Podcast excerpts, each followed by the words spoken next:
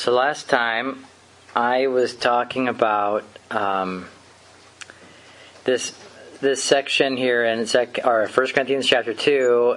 I read I think 9 through 16 and and I'm going to read that again here in a minute but I, I just made some general uh, observations about spiritual knowledge versus natural knowledge and what it means to know a little bit of what it means to know spiritually and how to to retain that knowledge. We were talking about how the natural learning is kind of the acquiring or the gathering of information into the into the natural mind, into the brain, and and and uh, the the general the default understanding of spiritual knowledge is that it works the same way. That it's learning a different subject, but that it's the same kind of learning and it's known and remembered and, and experienced the same way for the most part. Uh, you learn spiritual things, or maybe you even see spiritual realities in his own light. But then we try to, rather than stay in the light and walk in the light and live where those things are real and have the truth of them become the truth as it is in us. Instead of that, we. Um, we see something in a flash of light, if in fact we do see beyond just our own uh, ideas and concepts and beliefs, we see something in in, a, in kind of a flash of light, and and then we just tr- t- we talk about it, we remember it, we find verses that prove it, or find verses that excite us because they talk about it or whatever, and and, and yet we don't usually we don't know how to retain spiritual understanding because the only way to retain spiritual understanding is for the heart to stay in the place and in the light where that spiritual understanding is a reality. It's actually to be governed and constrained by that understanding and not take it to yourself and try to govern and constrain it. You know what I mean? To govern and apply it. Uh, understand it, interpret it, apply it. That's what man does. We, we look at spiritual words or words that came out from the Spirit and um, and, and and we try to we don't know that we're doing that, but what we try to do is we try to interpret and then control what, what that means and apply it to us in the way that we feel like it should apply. But that's never how spiritual knowledge works. Spiritual knowledge is God's knowledge of all things in His own light. And you come into that light or you see a flash of that light, and the only way to retain it, to retain what you've seen, is to walk in the light as he is in the light. And there it is always real, and there it always has power over the, the believer. In the light, it has power to constrain, to move, to motivate, to pull towards the light, and to pull away from the darkness, to pull into the nature that, that casts the light, uh, the nature of righteousness, and out of the nature of sin. And so, by walking in the light, as He is in the light, you have fellowship with God and with those who are born of that same seed. And, and, you experience the power that is in that light. Or, in other words, you experience the grace that works in the soul by faith. Because that's what that, that's what the so much of the New Testament is talking about. It is talking about how the grace of God came through Christ. The law came through Moses. Grace and truth came through Jesus Christ. That grace works in the soul. It is accessed and experienced by faith, which is the light or the knowledge of God that comes from Him. He's the author of it. I'm kind of reviewing here, and I wasn't even planning on doing that, but uh, that's just kind of what we talked about last time the natural man cannot take cannot even understand spiritual knowledge but when he hears spiritual words or words that came from the spirit he cannot discern them. What he can do and what he always does is um, grabs onto those things. Morning sir. Uh, and and puts them in, in, in, a in the wrong wineskin in the wrong vessel. And and it can't it can't stay there. It can't remain there there's a there's a new vessel of the Spirit's forming. There's a there's a place uh, where those things can be maintained, but but and walked in and experienced. But it's only as the soul learns to abide in the person who is their reality, substance, and power. And, and if we don't if we don't come to understand that, um, then then we we don't understand anything there's there's a lot of people out there who I believe have caught glimpses of spiritual truth. The light has appeared in their heart, and in a moment of um, softness and humility before the Lord, and a moment, or maybe several moments, of true hunger and seeking and willingness. Uh, the light, light has appeared. It is shown in the darkness to give the light of the knowledge of the glory of God in the face of Jesus Christ. And yet that knowledge is quickly grabbed by the fleshly hands of man and done and, and, and manipulated or done things with that keep the soul from actually being changed by it. The soul can actually remember. I mean, the, the soul can remember and talk about and preach and write about the things that were seen in the light without actually staying in the light. It, it, there's a memory of it, but it's not real anymore and and people, I get emails a lot where people say this, and I like it when I do because. Um, even though they're, they're complaining or they're saying something that's hard for them to uh, understand, it, it, it, it, it's actually a good sign. The, the emails say things like, um, I, I, saw this really amazing thing and I, I, I, lost it and I can't get it back, you know, or whatever. Or the I, there was this incredible reality that was, I was reading Ephesians or something and Isaiah or something, you know, and, and, and this this incredible thing, and, and now it's gone, and I don't. Well, it's it's not given to you as yours it, it is you are allowed to enter into it and experience it as your heart turns and, and, abides there. But it's not a possession of the natural mind. It can never be retained by the natural mind. It can never be uh, re, not, it can be remembered in terms of words or concepts by the, by the natural mind but the power is only in the light. The experience of it is only in the light. And it becomes uh, dead ideas very very very quickly if the heart does not learn to abide where it's real Okay. So anyway, let me read this, and uh, and actually, I kind of got stuck on one little phrase. I, I said last time that I was going to give uh, uh, something of an overview of this of this chunk here from ten or nine to sixteen, and uh, and then I was going to pick apart a few little sections that stuck out to me, and there's one of those today that I'm going to um, talk about. So it says. As it is written, eye has not seen, nor ear heard, nor have entered into the heart of man the things which God has prepared for those who love him. But God has revealed them to us through his Spirit. For the Spirit searches all things, yes, the depths of God, the deep things of God. I like the uh, New American Standard, I think it says the depths of God. I like that better. For what man knows the things of a man except the spirit of the man, which is in him? Even so, no one knows the things of God except the Spirit of God.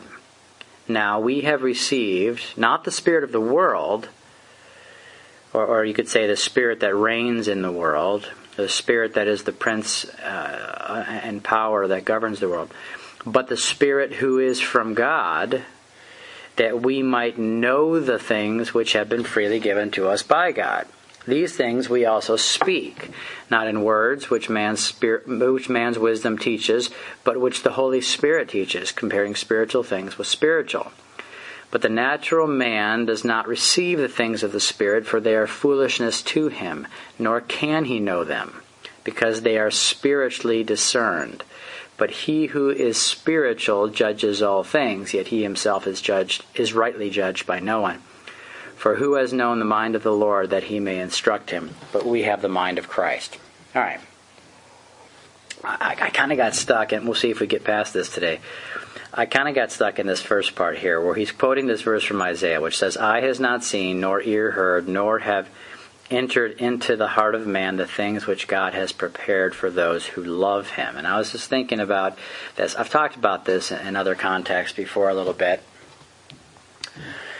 But um, this this phrase for those who love him and, I thought I'd just maybe say some things about loving God or the love the love that we have for God. Everybody says they love God. I mean, unless you're an atheist or something, but pretty much everyone that believes in God says they love God. There might be some exceptions to that, but almost everybody is of the opinion that they love God. And there's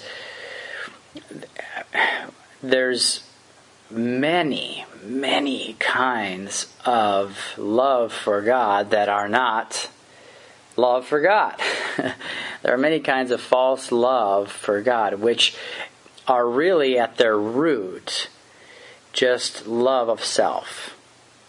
And there's re- there's really only one true love for God. There's only one way to really love God. And there's there's a lot I want to say about this, or there's a lot I guess spinning around in my head right now in my heart about this. But I just I want to just suggest to everybody that you uh, I do this a lot, but just that you loosen your grip on what you think you know about loving God, what you think you know about what it means to love God, or whether you love God, or whether everybody you think loves God loves God. Not that I not that I want you running around judging other people. I really don't care what what what's going on with or what you think about other people. What I really care about is that we understand what the love of God, love for God is, or at least something about it, and stop living in our own um, assumptions. Assumptions are always wrong. Uh, there's never been, a, you've never had a right one, you know, uh, because assumptions come out of your mind. They come from you. They don't. Assumptions are your ideas about things that are spiritual. Which, if they are not from the mind of the spirit, they are uh, false and idols. And so, um, it, it, just even the most basic things like like loving God can be an idol, can be a false reality established in your mind. First of all, let me say this: there is no ability to love God, not in truth, in the in the fallen Adamic man. There there is no there that that that capacity um, is not there in, in Adam's natural state without being visited by the light of Christ. I believe that the natural man is dead in sin and trespass, is blind, is motivated by self, by self gain, by self love, by self protection. He is wholly dark. He is completely completely unable to do or be anything other than himself. That's the state of the of the natural man. And he is perfectly content to live in the vanity of his mind, in the desires and lusts of his flesh and of his mind, uh, the pride of life for his whole life. He's very content unless he is, unless the Lord sows a seed of light into that heart, scatters a seed that lands in that heart. Um, man is content to live in the comforts of the creature, the, the, the passing pleasures of sin, the pursuits, uh, the treasures of, of the fallen creation. He's perfectly content to do that, never thinking beyond it, never even feeling that it's wrong, not even aware that uh, man is so fallen from life and from um, and so dead from the moment they ate that tree that you know you will die separated from god cast out of the garden blind and dead. And so when eh, eh, that man until he begins to experience something of the true love for god or the love of god his what he calls the love of God is something that's according to his own thoughts. It's according to his own ideas, his own darkened ideas. And he loves and serves a God of his own imagination. That's what an idol is. Now, right in the beginning, the very first thing God dealt with Israel about, the first commandment, is that they weren't supposed to imagine anything about God. They weren't supposed to use their minds according to anything that they'd seen in the heavens or in the earth or in the sea below to imagine what God was like. That was rule number one is that you, if you imagine, if you use your mind to conceive God or to create a likeness, whether you carve that likeness or just think that likeness, that that likeness that you that comes out from your mind is a graven image. It's an image, whether it's graven or carved or whatever. It is an image.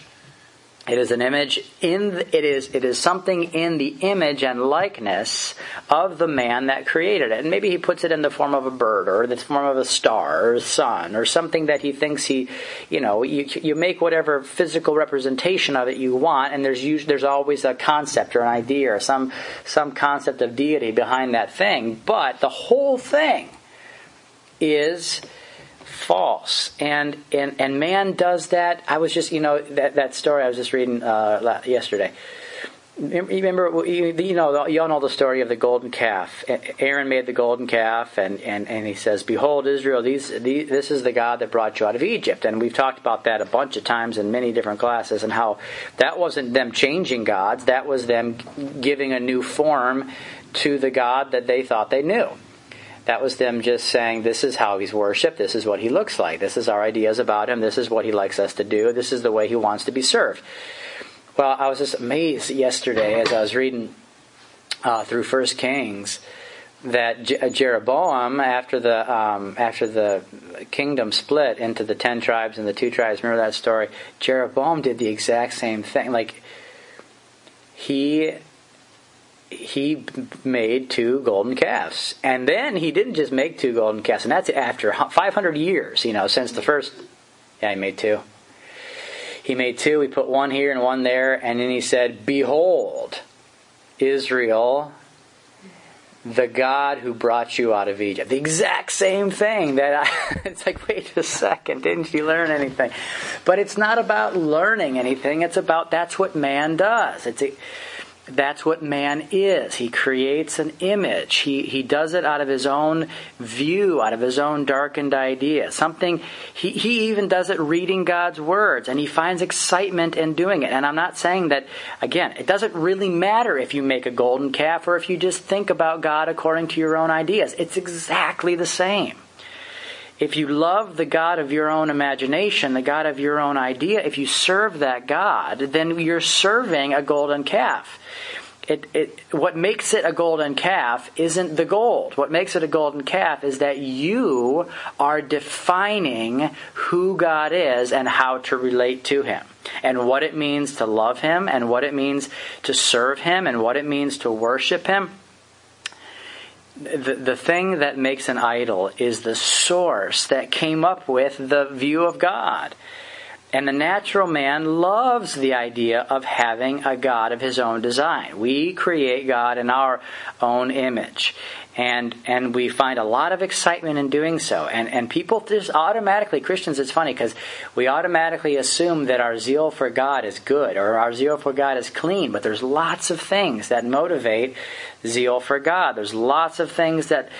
Uh, that that make us interested in the Bible, interested in Scripture, interested in church, interested in ministry. There's a whole host of things in the fallen, dark, heart of man that loves those things too. It's not, and it, it, it, you can't just assume when you see zeal and and and Bible verses and interest and that that that stuff is clean. There is a very very dark and polluted source that will grab hold of spiritual words and use them for um, its own its own ideas and gain and, and be very excited by what it reads.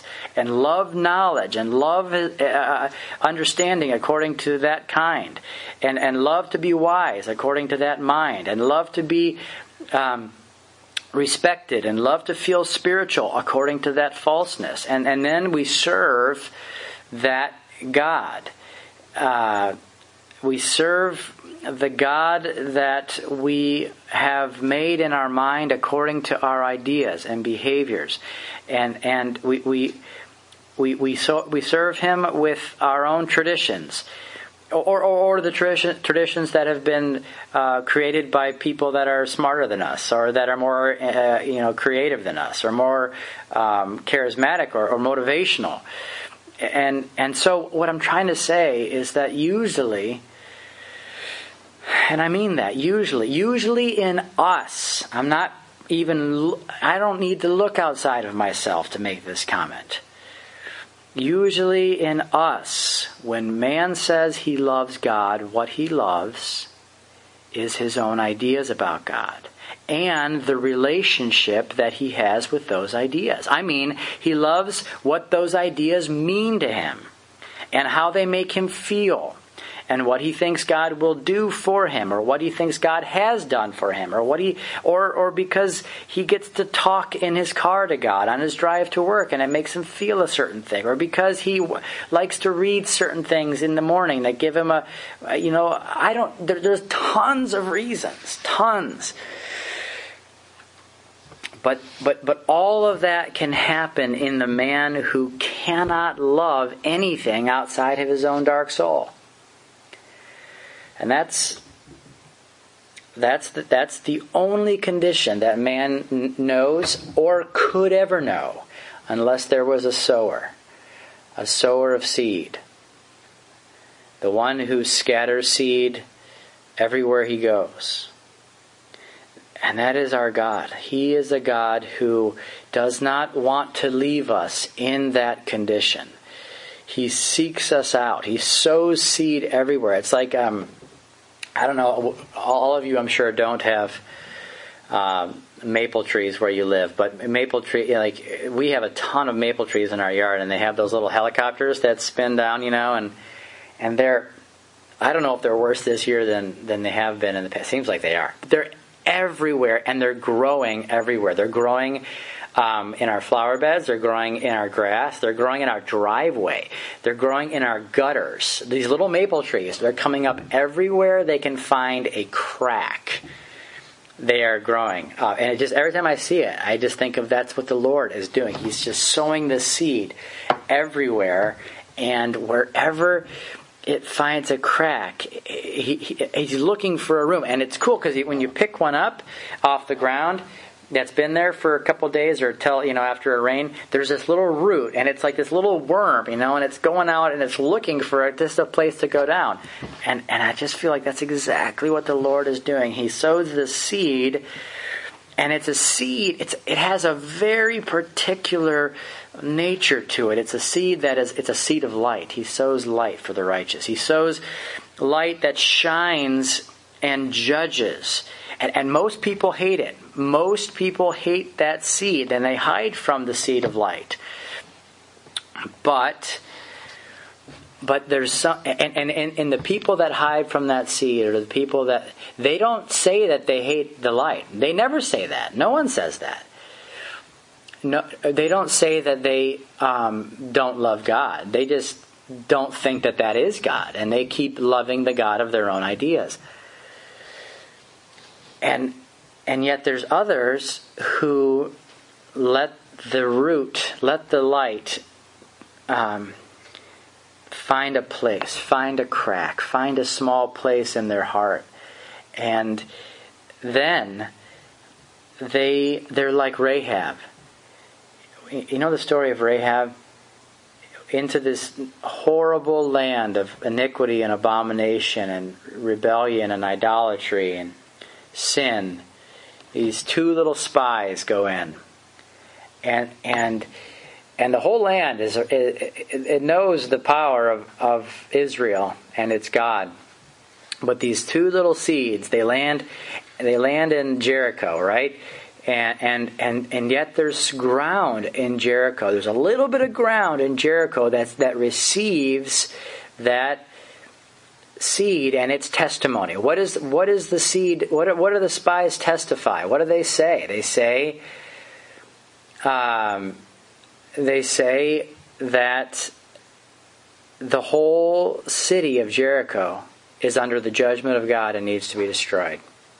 And Rahab ties the scarlet above her. She agrees with the judgment. She says, "We, I know, I, my, my family and I know that the whole land is under the judgment of God, and it righteous, and He's a righteous God. He's the God of all heaven and earth, and, and we agree with that judgment. What what that what those spies said to her, she agreed with it. She, they didn't say it was only see it was after they agreed with that judgment and hid in, in, hid in their house, hid in their heart, the, the seed that came uh, from, from the ones who wanted to destroy it. She hid, she hid that seed. She kept it. She guarded it. You know what I'm saying? You know the story. If you don't know the story, go back and read Joshua, where, where it's in the beginning there. Um, she, she, the, here, here came this word, and it wasn't a pleasant word. the word was, "I'm going to destroy your whole city. The whole thing is rejected of God." And, and yet, and yet, she said, "It's true. It, we are a wicked people. We are an abominable people." We do deserve the kind I'm going to receive this word. I'm going to hide it from the people in the city that are coming to kill it. I'm going to cherish it. And then, because she does that, that seed becomes her salvation. That that judgment, it, she joins herself with that judgment. She agrees with that judgment, just like Rahab. She cherished it. She cherished the implanted word that was able to save her soul. But it didn't come in just saying, hey, look, salvation for everybody. It came in saying death for everybody. It's, it came in. It came in saying that that it came in with condemnation and judgment. Do you see what I'm saying? And she and she agreed with it. She she cherished what it said, and she loved its appearing, and she received it, and she kept that word. She kept that implanted word, and she clung to it, and it became her salvation, and it brought her out. It brought her out of Jericho, and it brought her into Israel, and she's in the the lineage of Christ. And and that's what Friends, that's what I'm trying to tell you loving Christ is. And without that, loving Christ means nothing. Loving Christ remain, means receiving his implanted word. And it's a word that doesn't, doesn't let you stay what you are. It's a word that judges what you are. It's a word that shows you the darkness and the big thick layers of fat over your heart that even keep you from hearing or feeling the truth as it is in Christ. It's a word that comes in and judges in it judges you in the flesh so that you can live by the Spirit. That's what Peter says, 1 Peter 4 6. For this reason, the gospel, the word, was preached to those who are dead, that they might be judged according to man in the flesh, but live according to God in the Spirit. 1 Peter 4 6. That's what the word does. It judges you according to man in the flesh, that you can live according to God in the Spirit. But if you don't let that word have a place in you, if you don't cherish the appearing of that word that just it it doesn't let anything that was there beforehand live. It doesn't say it, it has to it has to agree with that judgment. It doesn't say save Jericho. It says you're right, kill Jericho. Do you see what I'm saying? It says what Rahab said. Now the, now the Pharisees they loved God. They they loved the God of their own ideas and their own ex- expectations. They loved the Messiah. They longed for the Messiah according to their own mind. We think of the Pharisees as these mean people, but they they were zealous and they had a love according to their own kind. They had a love for God. In fact, if you read Josephus, if you read um, the, the Jewish historian Josephus, who was an eyewitness uh, and, the, and the historian of the the um, the war, uh, the, the, the, war uh, of uh, the Romans against the Jews that happened in 70 AD, or it finished in 70 AD. And you hear his stories of the zeal of the Jews who, rather than even fighting on the Sabbath, would walk out to the Romans and put down their sword just as a testimony of their obedience to God, bow their head and let the Romans just lop off their heads. But they refused their Messiah. But they didn't flee from Jerusalem like the Jesus told the, Jew, the, the believing Jews to do when the army surrounded they were fighting on, the other six days, but they wouldn't fight on the Sabbath out of their love for God, out of their zeal for God, and lost their lives. Jesus, or Paul says, if you give your all of your possessions to the poor, and you give your body to be burned, but have not love, then you're nothing. Well, what kind of love, Paul, are you talking about? Because the carnal mind defines love by giving your possessions to the poor and giving your body to be burned. And how could you not love God if you drop your sword and put your head down for someone to cut it off rather than offend the Sabbath? You see, love is very different than what man says. Love is not what we think it is, and especially the love of God. The love of God, see, the Pharisees loved God, and yet they killed the, the person who is the love of God. And they did it with zeal in their hearts for God. The hour is coming, Jesus said, when those who kill you will think they are doing service to God. Is that the love of God? there's a very specific way that God is loved, and here and, and and again, as far as I've seen, okay, always everything I say is as far as I've seen right now, and don't take me too seriously, okay. But here's what I feel like I've seen in my heart: you love God by receiving the seed of His Son, the sower's seed, and it comes in, and and and it it, it comes in. It's it's not a friend to what it finds in that land. It, it doesn't make any treaties. It doesn't make any pacts. It doesn't intermarry with the seed that it finds there. It doesn't. It doesn't keep it doesn't keep anything. It kills everything that breathes. It's, it does what Saul should have done with the Amalekites. It does what David and Joshua did with everything they found in the land. It comes in, and you, the way you love God is to give that seed a place to reign. Give it a place to kill. Agree with the judgment and join your soul with it. Join your soul to it. Now, see, the Jews again, going back to the Jews, the Jews were zealous. And, and I'm sure that they didn't seem like mean and angry people to everybody, okay? And yet, look at what Jesus says to them. John chapter, John chapter 8, 37. Jesus says this, and the Father himself who sent me has testified of me. You have neither heard his voice at any time nor seen his form. In this verse 38. And you do not have his word abiding in you. Because whom he sent, you do not believe. Now, that's exactly what I'm trying to say you do not have his word abiding in you, you're not receiving the testimony of judgment. You're not receiving the thing that it convicts and reproves for. You're not receiving the light that exposes the darkness. Now I'm going to keep reading. 39. You search the scriptures, for in them you think you have eternal life, and these are they which testify of me, but you're not willing to come to me that you may have the life. I do not receive honor from men, but I know you that you do not have the love of God in you. I know you. What, what, what was Jesus saying here? He was saying that they don't, they don't really love him. How did, how did he know?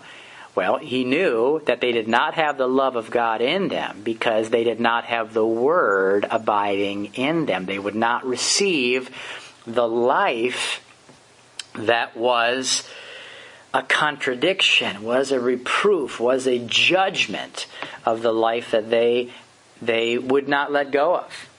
They did not ha- I I know you. You do not have the love of God in you. I've come in my Father's name and you do not receive me. If another comes in his own name, you'll receive him. How can you believe who receive honor from one another and do not seek that the honor that comes from the only God? Why did they not receive the love Christ? Because Christ was the seed of light that showed man everything he'd ever done. It's like what he did to the Samaritan woman. Come see a man who showed me everything I ever done. You know, go get your your husband. I don't have a husband. Yeah, you, you don't have a husband, and you're you're with a guy that isn't your husband now, and you've had five husbands. Come see a man that showed me what I am. You know, come see a man that'll show you what you are and, and, and, and what does he do?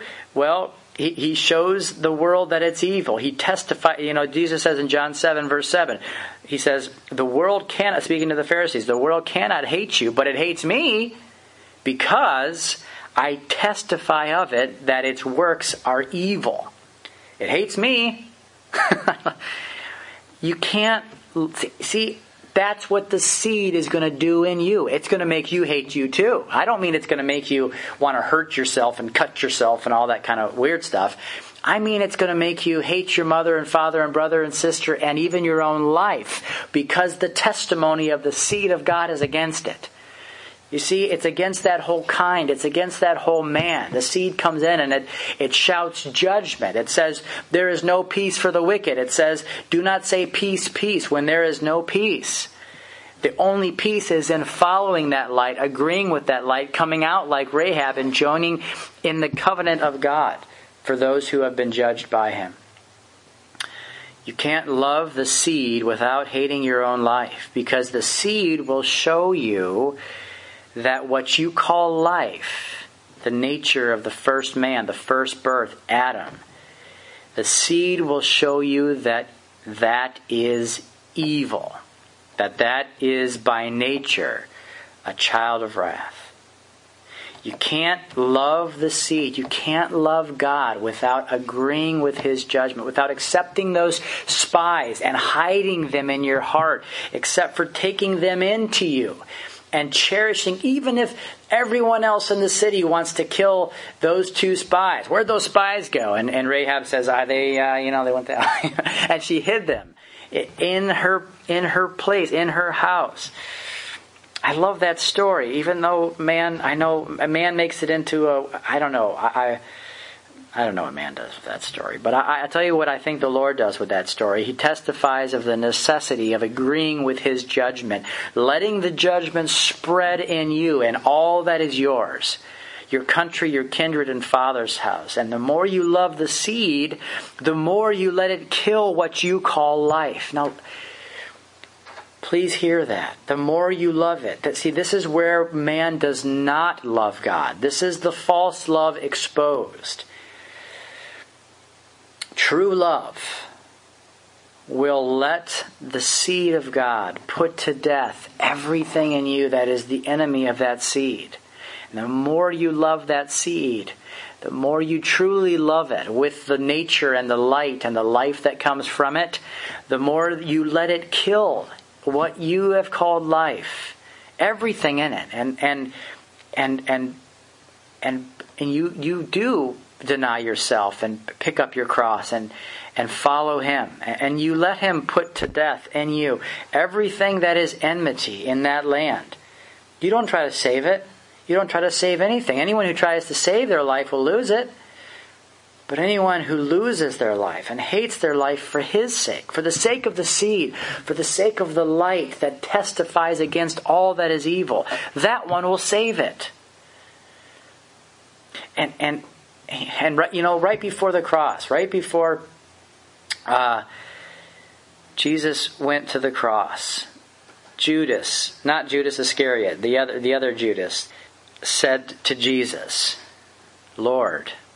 How is it that you are manifesting yourself to us and not to the world? You see, I mean, that must have been a really confusing thing for them.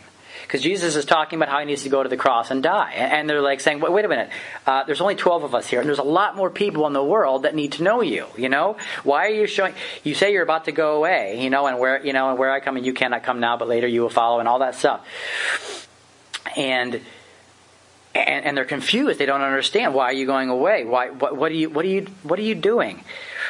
Why are you showing yourself to us and not to the whole world? And Jesus says, "Don't worry about that." And here's why. The next verse, verse twenty-three, John fourteen twenty-three. If any, Jesus answered and said unto him, If anyone loves me, he will keep my word no, no, no, he doesn't say he will do the, my words. He will keep it. He will guard it. He will take it. You see what I'm saying? Different, different, different. He will take it like like Rahab took the spies. He'll take it and, and keep it and love it. He will keep my word. And then what'll happen? And my Father will love him and will come to him and make our home in him. That's what we'll do if if anyone loves me, he will let the word, the seed, the light, the testimony, he'll love it, and that will make room. That'll do something in that person's soul. It'll make room. Anybody. The seed's going out like the helicopters. They're all going out everywhere. And if anybody loves it, if anybody hears it and cherishes it and receives it in their heart and accepts its testimony, guards it, hides it in their heart, hides it like a treasure, then my Father will love him and we will come to him and make our home with him. You don't have to worry about it, Judas. You don't have to worry about the fact that I've, uh, you're the only ones that have seen me in the flesh. You haven't even really known me yet. According to the flesh, You haven't? I'm about to give you my seed in your soul. It's better that I go away because then the Spirit will come and the one who has been with you will be in you. Do you see what Jesus is saying there to them? My word, he's saying, is sown like a seed, and the one who accepts it, the one who keeps it, the one who guards it, accepts its testimony. It's, and, and, and that person has a place for it to dwell. But but the word does not mix with anything that it already finds in the soul. It makes, again, it's just like the seed of Israel going into the land. How many times, if you read through uh, uh, the book of Deuteronomy, I don't know how many times, one day I should probably count it. How many times God keeps saying to them, when you go in, pay attention, when you go in, don't make treaties, don't make marriages, don't make any kind of pacts, don't join yourself, the seed of Israel, and then he gives them other rules too. Don't sow two different kinds of seed in the same field. And don't use two different kinds of uh, fabric for the same covering that came from two different seeds or two different animals or whatever. Don't do that. Don't do that because the seed that goes into that field that is that is the seed of Abraham, that is the seed which is Christ, Galatians chapter 3, does not mix, does not make treaties, does not marry with the inhabitants of that land. Rather, what it does is it kills, it judges. That's the word. That's the word that we need to keep. And if we really keep it, we find out what nature it is. It has a very particular nature to it. It's not it's it's not the it's a you know it, it comes to you like this beautiful little lamb this and yet eh, the more you know it it's it's a lion and, and it goes out and it makes raids in Israel against the Philistines. And it, it goes out cutting off foreskins and heads and, and, and bringing them back to the king and laying them at his feet. It, it, it's, it's, it's, a, it's a living word. In fact, it's a, it's a word that is alive. It's living and active. The Word of God is is lit, the Word that brings you into His rest. He, this is in, in Hebrews chapter four because he's talking about being diligent to enter into the rest. And the word that brings you into that rest is the word that he's describing there. what does he say that word does? The word of God is living and active and sharp. It's sharper than a two edged sword. It cuts, it divides, it seeks a place for its own increase. It doesn't just sit there. It doesn't just sit there like a Bible verse on, on your fridge. It, it, that's not the word that you need to guard and keep. It does, you know, it doesn't the spies, they didn't just sit there and have tea and crumpets with Rahab. They came back and killed everybody. Do you know what I mean? They, they, it, it divides. It seeks a place for its own kingdom. It, that Jericho was in the land that God had purchased. It was His purchased possession, and therefore it was part of what He was redeeming. It was the redemption of the purchased possession. It, it, and that living word, it puts roots down and it rips up the soil, and it and it and it's it it puts roots downward and bears fruit upward towards the sower. It's a, it's a mighty word. It's a powerful word. It has power to save the soul. Receive with meekness the implanted word, which is able to save the soul. How does it save the soul? How does it save Zion? Zion is redeemed through judgment. Judgment. He, he comes to you as, as the one who shows you everything that you've ever done. And it condemns it all. And it saves the soul through judgment. It saves the soul by killing Philistines. It saves the soul by taking down strongholds and filling the land with its own increase. It's a mighty word. It doesn't, we think it's so, we, we think it's, first of all, we think it's just words.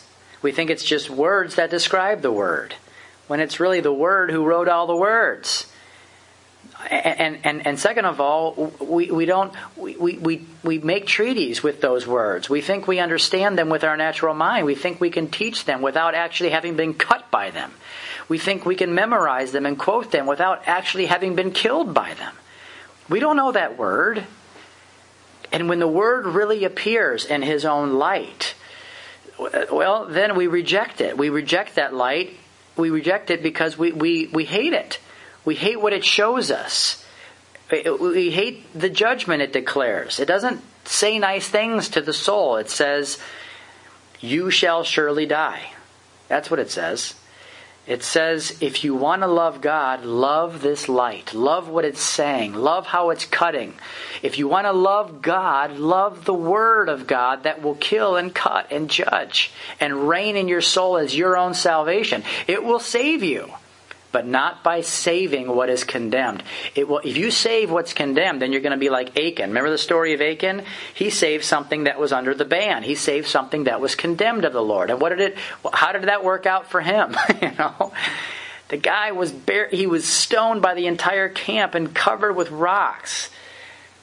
That he he he tried to save something that God had that had not passed through the fire. That had not.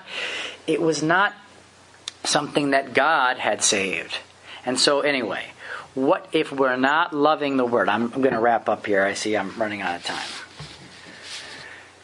If we're not loving God in this way, friends, and don't take my word for this, just bring it to the Lord. Bring it to the teacher. Bring it to the only one who can really show you and testify in your heart. If we're not loving God, then we're not loving the one, if we're not loving God in this way, we're not loving the one who is trying to save our soul. We're not loving the light that is judgment. What does Jesus say? This is the judgment. What's the judgment? Light has come, but men love darkness because their deeds are evil. And the light shows them that, so they hide from it if they're not loving God in this way, then they're not loving the truth that sets you free from yourself. If anyone abides in my word, he will know the truth. But if you just memorize his words, you will not. If you abide in his word, you will know the truth. And the truth will make you free. Make you free from what? Make you free from Jericho. Make you free from Philistines. Make you free from what you called your life if you're not loving the Word, the, the Word of God, the implanted Word, then you are loving your ideas about God, or about theology, or about being a Christian, or about going to heaven, or about meeting your loved ones after death, or about having someone to talk to in your car, or whatever. There are plenty of things that man loves about his ideas about God. We, the world has shown almost everybody, not everybody, but, but, but most people love some idea of God or gods in the world. It's very beneficial to the flesh to have some kind of a God. It is not beneficial to the flesh to receive the, the implanted Word of God because that will, though it saves the soul through judgment, it condemns the flesh. All right, well, I'll stop with that.